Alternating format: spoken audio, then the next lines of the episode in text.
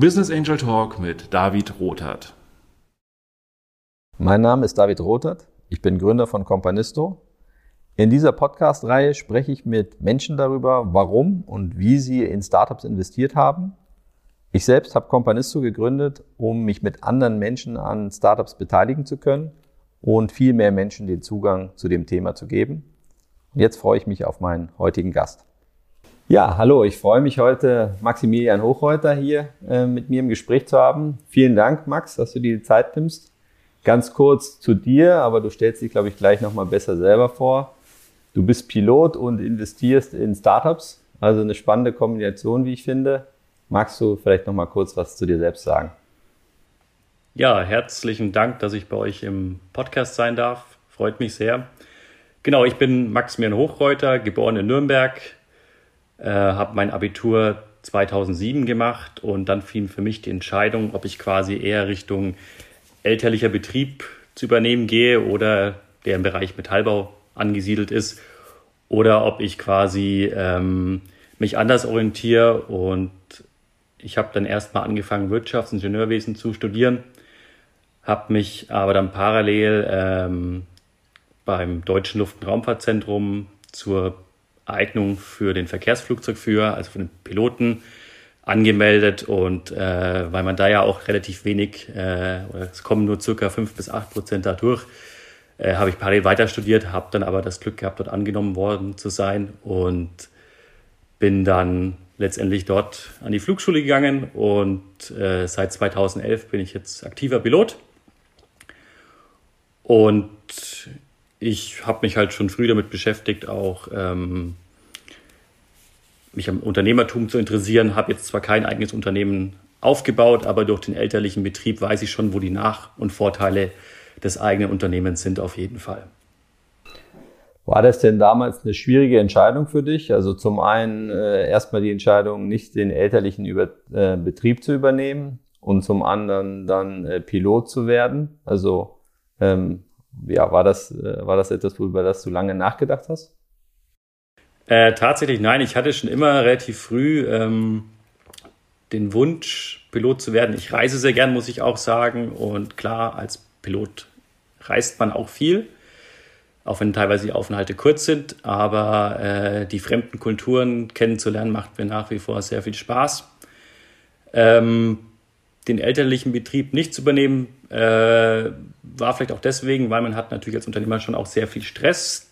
Den hat man bei uns im Cockpit teilweise je nach Fluglage schon auch.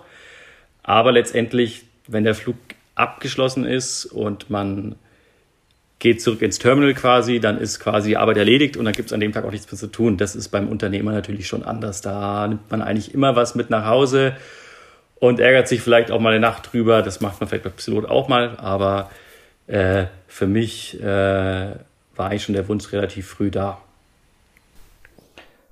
Jetzt ist es ja so, ich selber habe das äh, Fliegen ja nur als Passagier erlebt und das ist ja immer spannend. Ich glaube, für viele Menschen, ähm, wie läuft das eigentlich äh, in so einem Cockpit ab? Was macht man eigentlich als Pilot? Worauf kommt es da an?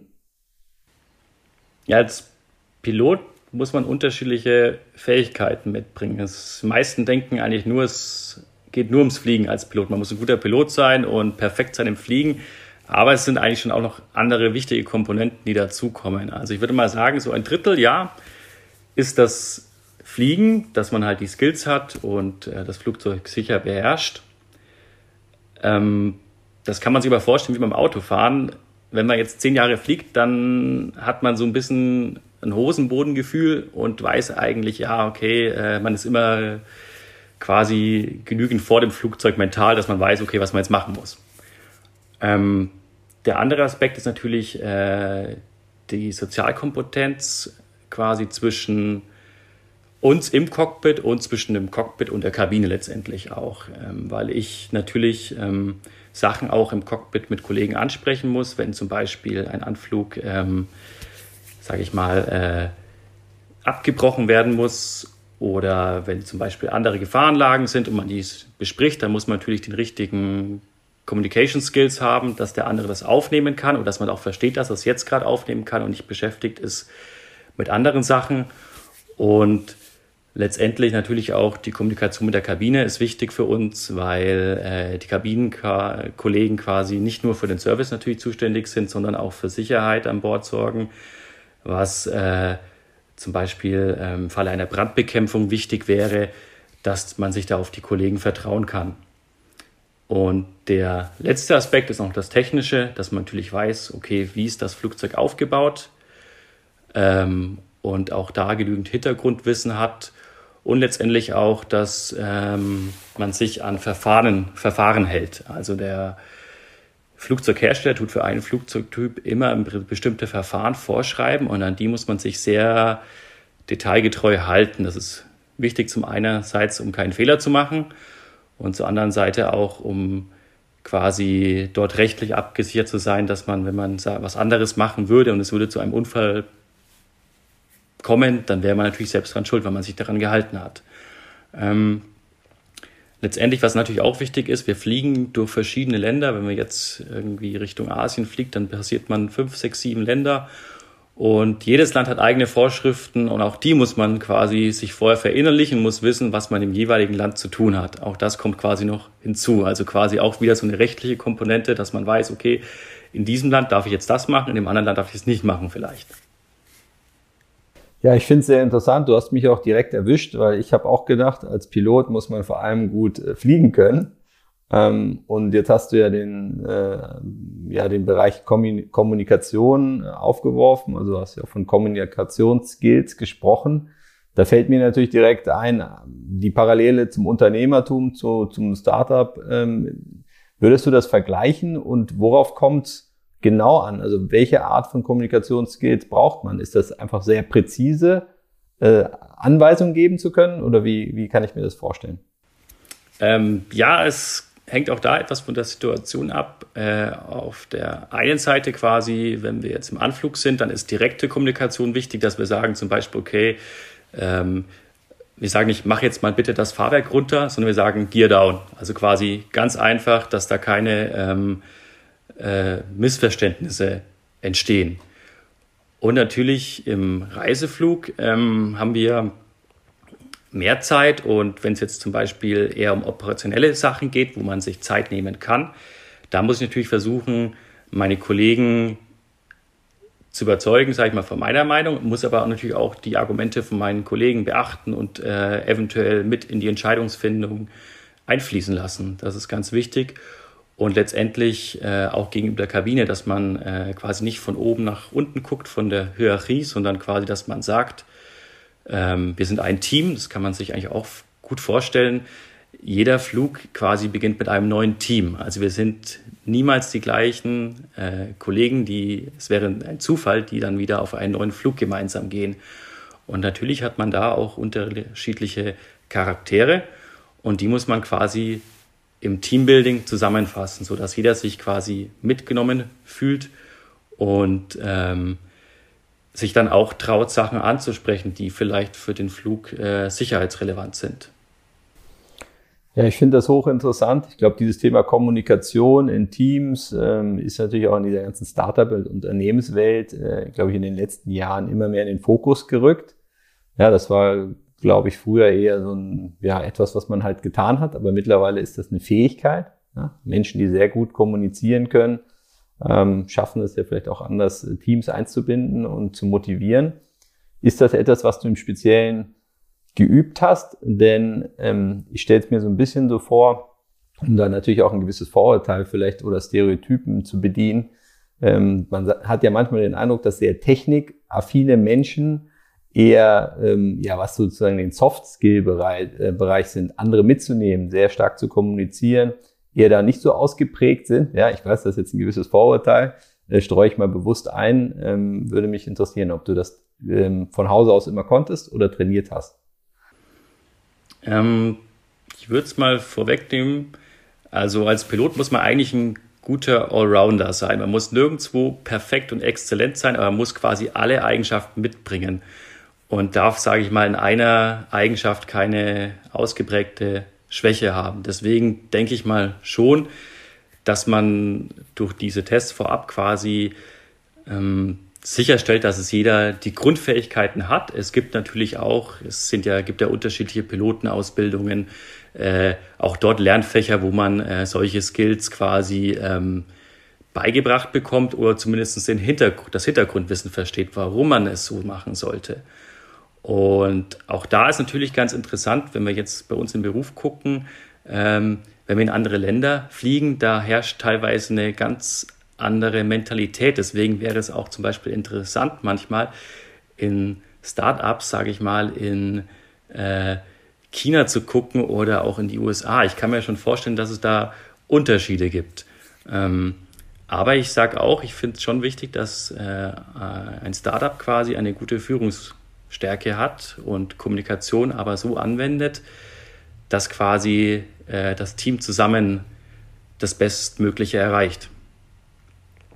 Ja, ich finde es eine ja, ziemlich große Herausforderung, wenn ich mir vorstelle, dass ihr eigentlich ja tatsächlich oder du jedes Mal mit einem neuen Team antrittst, mit sehr unterschiedlichen ähm, Kulturen, Backgrounds und der Art und Weise, wie man kommuniziert miteinander. Das ist ja sehr komplex. Also wir Gründer haben ja da eigentlich die, ähm, das deutlich einfacher, dass unser Team natürlich sich mal verändert, aber nicht jeden Tag quasi. Ähm, das stelle ich mir schon als große Herausforderung vor. Ähm, kommen wir mal zu dem Thema Startup Investing. Du bist ja Angel Investor, auch im Companisto Angel Club. Wie bist du denn zu dem Angel Investing überhaupt gekommen?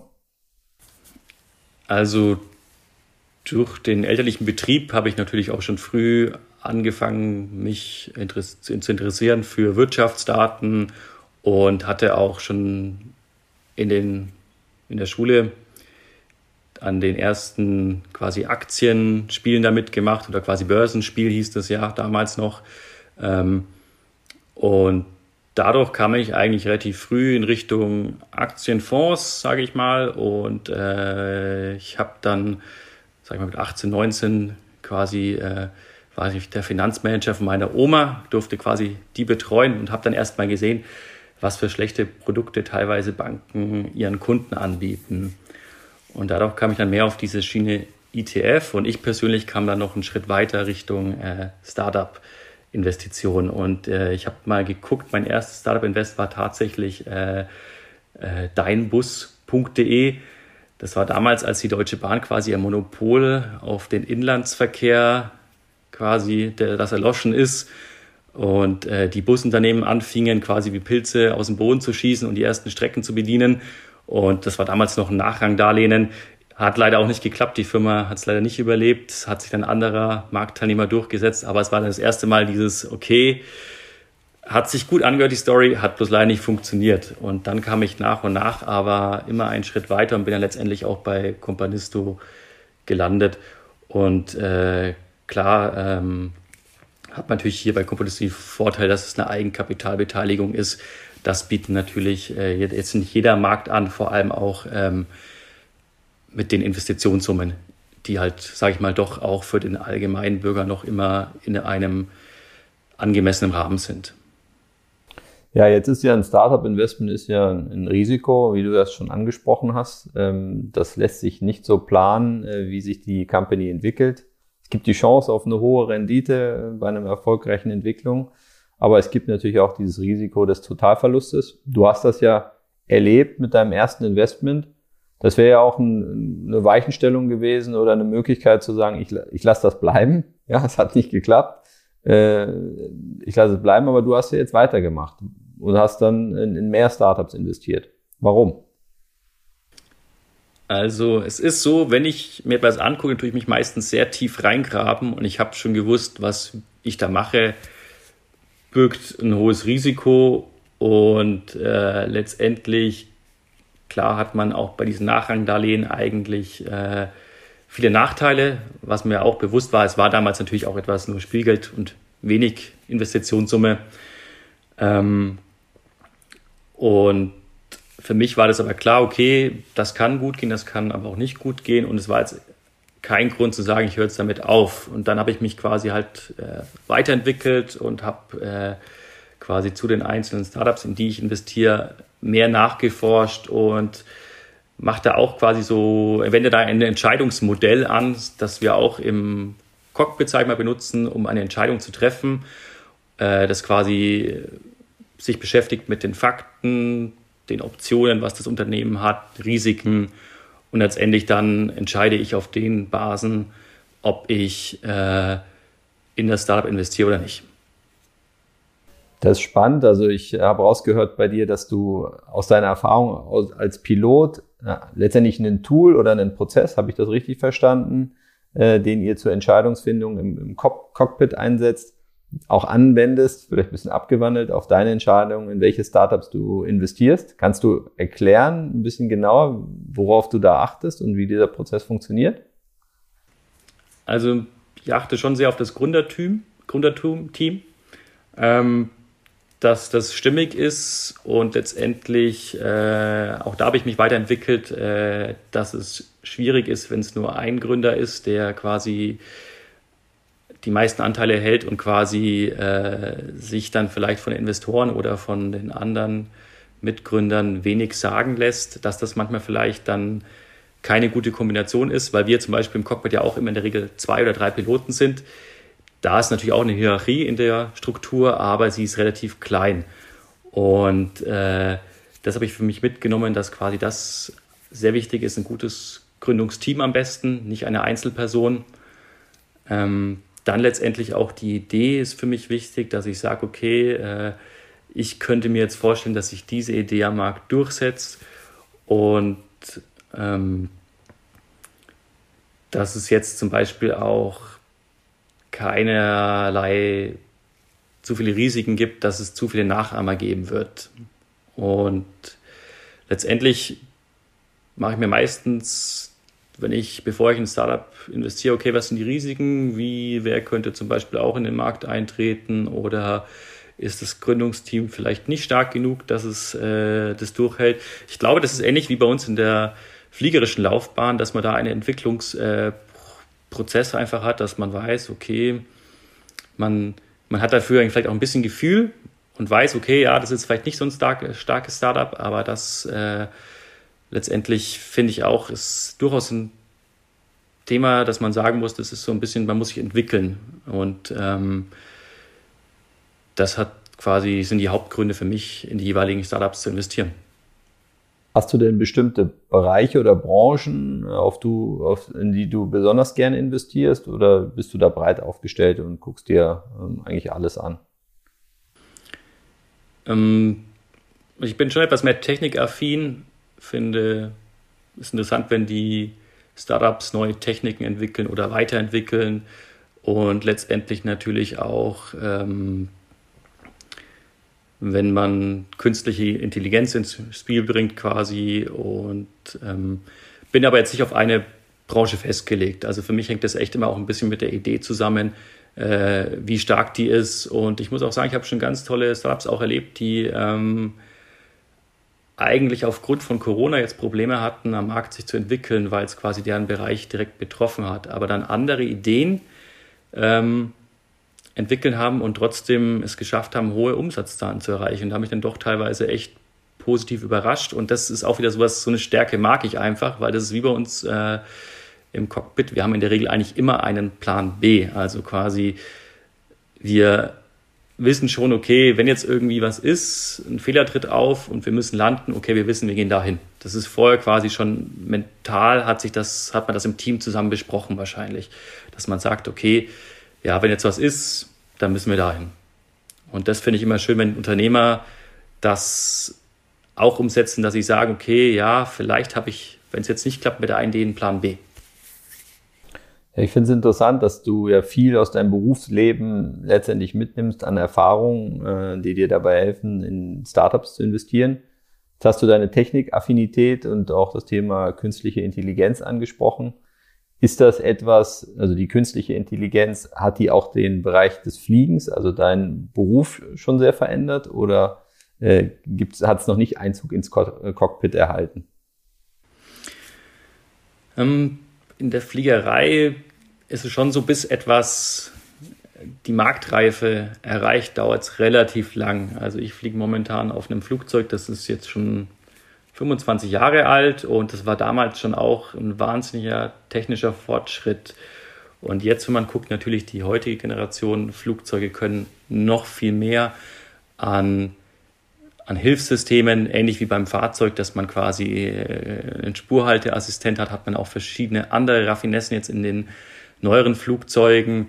Aber äh, es dauert schon lange, bis sich sowas durchsetzt. Und wenn man es jetzt zurückschaut, natürlich in die 50er Jahre, da war das Cockpit teilweise mit fünf Leuten besetzt. Ich denke schon, dass ich äh, die, dass sich da noch weiter, vieles weiterentwickeln wird, dass vor allem auch vielleicht das Einmann-Cockpit kommt äh, und letztlich irgendwann mal, ich weiß nicht, ob ich das noch erlebe, bevor ich äh, dann irgendwann mal in Rente gehe, äh, dass es vielleicht auch wirklich äh, rein ferngesteuert ist oder äh, autonom, autonomes Fliegen. Letztendlich glaube ich, da wird es noch viele Schritte geben, die da kommen müssen. Man sieht es ja jetzt auch äh, bei den Autobauern, dass eigentlich das letzte i-Tüpfchen oben quasi komplette Automation doch sehr, sehr schwierig ist, diese letzten 10% umzusetzen. Und so wird es wahrscheinlich in der Fliegerei auch sein, könnte ich mir vorstellen, dass halt bei manchen Entscheidungen auch einfach vielleicht der Mensch bessere Entscheidungen trifft oder letztendlich auf seine Erfahrung äh, aufbauen kann.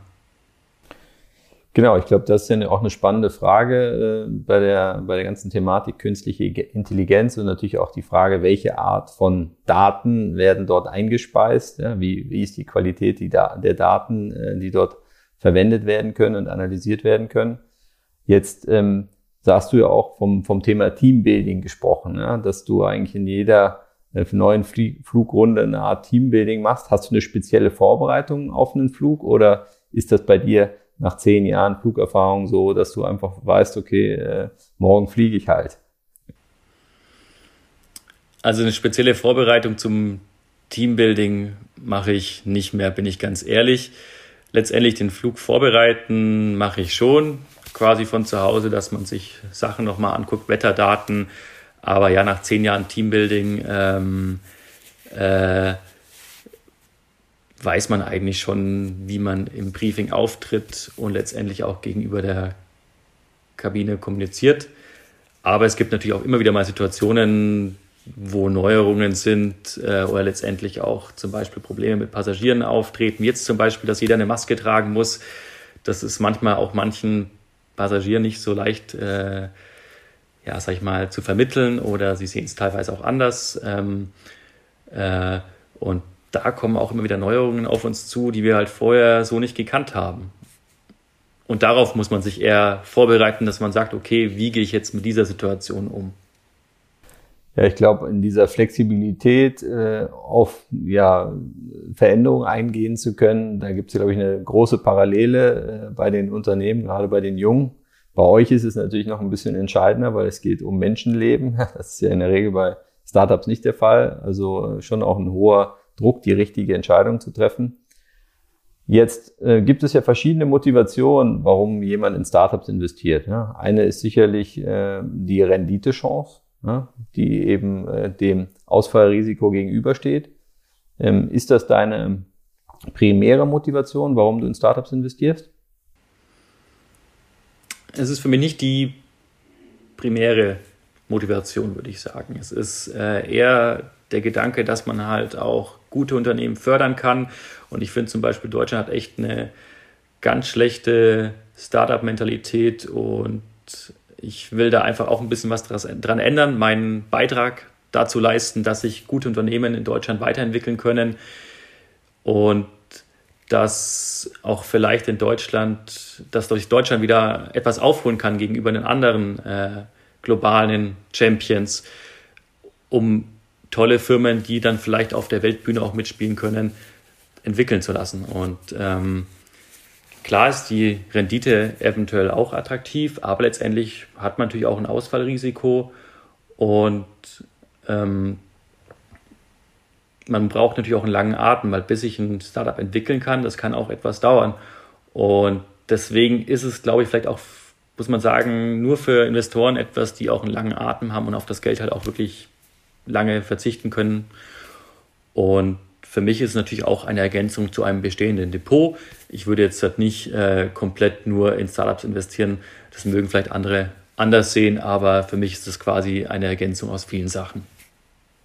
Ja, ich glaube, du sprichst einen wichtigen Punkt an. Also ähm, das ist tatsächlich niemandem geraten, dass er äh, große Teile oder den Hauptteil gar seines Vermögens in Startups investiert, sondern nur einen, einen kleinen Teil, den er auch verschmerzen kann. Ja, man sagt ja auch, so eine Regel ist eigentlich, dass man etwas das investiert, was man gedanklich auch schon abschreibt in dem Moment und nicht darauf angewiesen ist und tatsächlich sich auch breit aufstellt beim Investieren. Ähm, ich glaube, das ist ein extrem wichtigen Punkt, äh, den du da ansprichst. Jetzt äh, würde ich dich nochmal fragen wollen, du hast von der Startup-Mentalität gesprochen und ich habe dich so verstanden, dass du sagst, wir haben in Deutschland als Gesellschaft möglicherweise noch Aufholbedarf. Ähm, was meinst du damit genau? Ich finde es schade, dass wir einfach keine globalen Tech-Champions haben wie Facebook oder Amazon letztendlich. Und daran finde ich, sollte ich schon was ändern, weil ich glaube schon, dass jetzt langsam die Automobilbranche auch anfängt, okay, zu merken, wir müssen aufholen, aufholen. Die Elektroautos setzen sich doch durch. Und das sieht man eigentlich in vielen Bereichen, dass Deutschland da echt ähm, Nachholbedarf hat. Und man sieht es ja auch, dass eigentlich im Vergleich zu anderen Ländern relativ wenig gegründet wird. Die Leute sind eigentlich überwiegend auf Sicherheit aus, wollen am liebsten Beamter werden oder äh, überspitzt gesagt oder quasi ähm, an sich kein Unternehmen gründen, weil sie einfach zu viele, zu viel Angst haben zu scheitern. Und ich denke, man sieht es ja auch an der Risikoaffinität der Amerikaner, dass dort eigentlich viel mehr in Startups investiert wird und teilweise auch ähm, Lebensversicherungen Teil ihrer Anlegergelder in Startups investieren können. Und sowas würde ich mir eigentlich auch für Deutschland wünschen, dass es halt nicht die, die klassischen Riester-Produkte mit wenig Rendite gibt, sondern dass man auch sagen könnte, okay, äh, ein Teil dieser Beiträge kann auch mal eine risikostärkere Anlage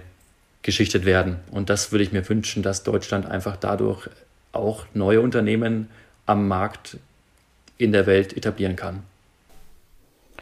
Ja, die, diese Gedanken kann ich auf jeden Fall teilen. Also ich kann mich auch gut daran erinnern, als wir Companisto gegründet haben im Jahr 2011, da gab es eine repräsentative Studie, die besagte, glaube ich, dass knapp 70 Prozent der Deutschen im 2011 sozusagen mit dem Begriff Startup nichts anfangen konnten, also nicht wussten, was das ist. Äh, ich glaube, das hat sich jetzt sehr verändert, ja, wahrscheinlich auch durch äh, solche Shows wie die Höhle der Löwen aber tatsächlich so eine Mentalität, so eine Wegbereiter-Mentalität und eine Offenheit für Neues und auch die Chancen zu erkennen, das äh, würde, glaube ich, in der Gesellschaft auch, auch sehr gut tun. Wir versuchen jedenfalls unseren Teil, auch die Menschen zu aktivieren und den Zugang zu Innovationen zu bieten. Jetzt gibt's ja, ähm, wenn man in ein Startup investiert, ist sozusagen die, die Anfangseuphorie, man investiert in das Startup und dann ähm, geht ja die Reise aber erstmal richtig los. Man bekommt äh, Reportings als Investor, man kann das mitverfolgen, wie sich das Startup entwickelt. Verfolgst du das sehr aktiv mit? Äh, also bist du da nah dran? Ähm, oder ist das etwas, wo du dann gelegentlich mal reinschaust und mal guckst, was sich so getan hat in größeren Abständen? Mm, also ich tue das aktiv mitverfolgen, einfach aufgrund dessen, weil ich mich natürlich interessiert selber, wie die Story läuft und wie sich das Startup entwickelt. Ich finde es einfach schön, wenn sich Unternehmen gut entwickeln und das ist auch, was ich vorhin schon gesagt habe, äh, man lernt daraus vielleicht auch, äh, warum sich ein Startup nicht gut entwickelt, vielleicht aufgrund auch des Gründerteams, weil es äh, in der Konstellation einfach nicht gut passt oder dass man einfach sieht, okay, die Idee ist vielleicht doch nicht so marktreif gewesen und kann dafür auch für die Zukunft vielleicht etwas mitnehmen. Deswegen finde ich schon diese Reportings sehr wichtig und ich freue mich auch, wenn sich ein Startup dafür Mühe gibt, äh, diese Reporting äh, ausführlich und schön zu machen. Aber letztendlich natürlich verstehe ich auch viele Startups, wenn die sagen, okay, Hauptaugenmerk ist erstmal das Business und dann quasi äh, Reports erstellen. Das ist natürlich klar. Also wenn ich keine Zeit habe und äh, dann sollte ich lieber meine Gedanken mit der Firma beschäftigen, bevor ich dann irgendwelche Reports erstelle, die, die quasi ähm, eigentlich äh, mir zu viel Zeit rauben.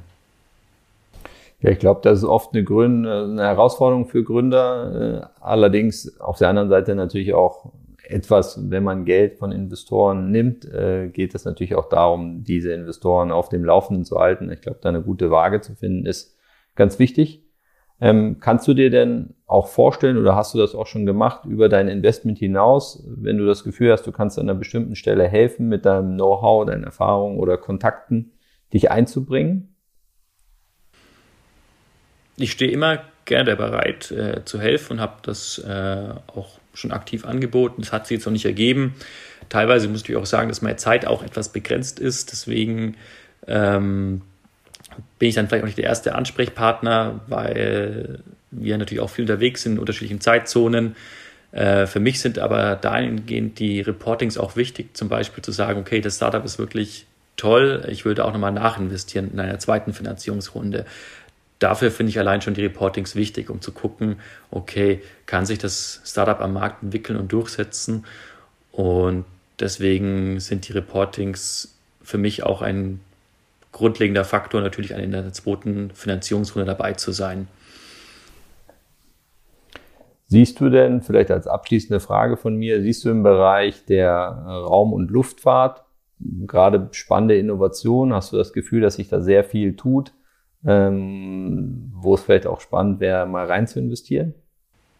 Das finde ich durchaus sehr spannend und äh, es gibt ja auch mittlerweile in Deutschland einige junge Unternehmen, die sich damit beschäftigen. Und auch da ist leider wieder schade, weil diese Unternehmen alle an die Nasdaq in den USA wollen und dass leider in Deutschland dafür anscheinend kein Investorengeld aufgetrieben werden kann. Und ich denke mal, auch da in der Luft- und Raumfahrt wird sich noch einiges tun. Und ich verfolge das, sehr spannendes Thema. Und wenn sich da natürlich mal was ergeben würde, würde ich wahrscheinlich auch investieren, wenn es eine gute Idee ist. Aber es gibt da auch schon so ein paar Unternehmen, die auch teilweise in der Börse Unternehmen sind, die sich ja da sehr gut etabliert haben und in die ich dann teilweise über ein Börsen investiere. Ja, ich glaube, da haben wir ein gemeinsames Ziel. Also zum einen, vielleicht können wir ja zusammen mal ein Startup auftun. Da hilft uns natürlich deine Expertise enorm, ähm, was vielleicht sich in dem Bereich äh, Raum- und Luftfahrt bewegt. Und auf der anderen Seite, glaube ich, ist es ja auch das Ziel, äh, dass äh, Companies aus Deutschland nicht äh, an die Nasdaq gehen müssen, um Finanzierung zu bekommen, sondern dass sozusagen aus, aus Deutschland auch kommen kann, dieses Kapital. Und äh, ja, das ist auch vielleicht nochmal zum Abschluss gesagt, mein Ziel. Äh, sozusagen, es gibt ja eine große Gruppe von Privatinvestoren, wir sind ein großes Land, auch sehr vermögend. Ähm, und diese Menschen zu aktivieren, sich an Innovationen zu beteiligen, ähm, das stelle ich mir jedenfalls als eine sehr spannende Gesellschaft vor, in der viele Menschen halt auch teilhaben an Innovationen. Und äh, ich freue mich sehr, dass du einer davon bist, ähm, dass du einen Teil deines Geldes investierst und diese Offenheit und Freude hast äh, ja, auf Neues. Und bedanke mich ganz herzlich äh, für diese Zeit und für das Interview. Vielen Dank an Maximilian Hohlreuter für die Zeit. Vielen Dank, dass ich dabei sein durfte. Hat mich gefreut.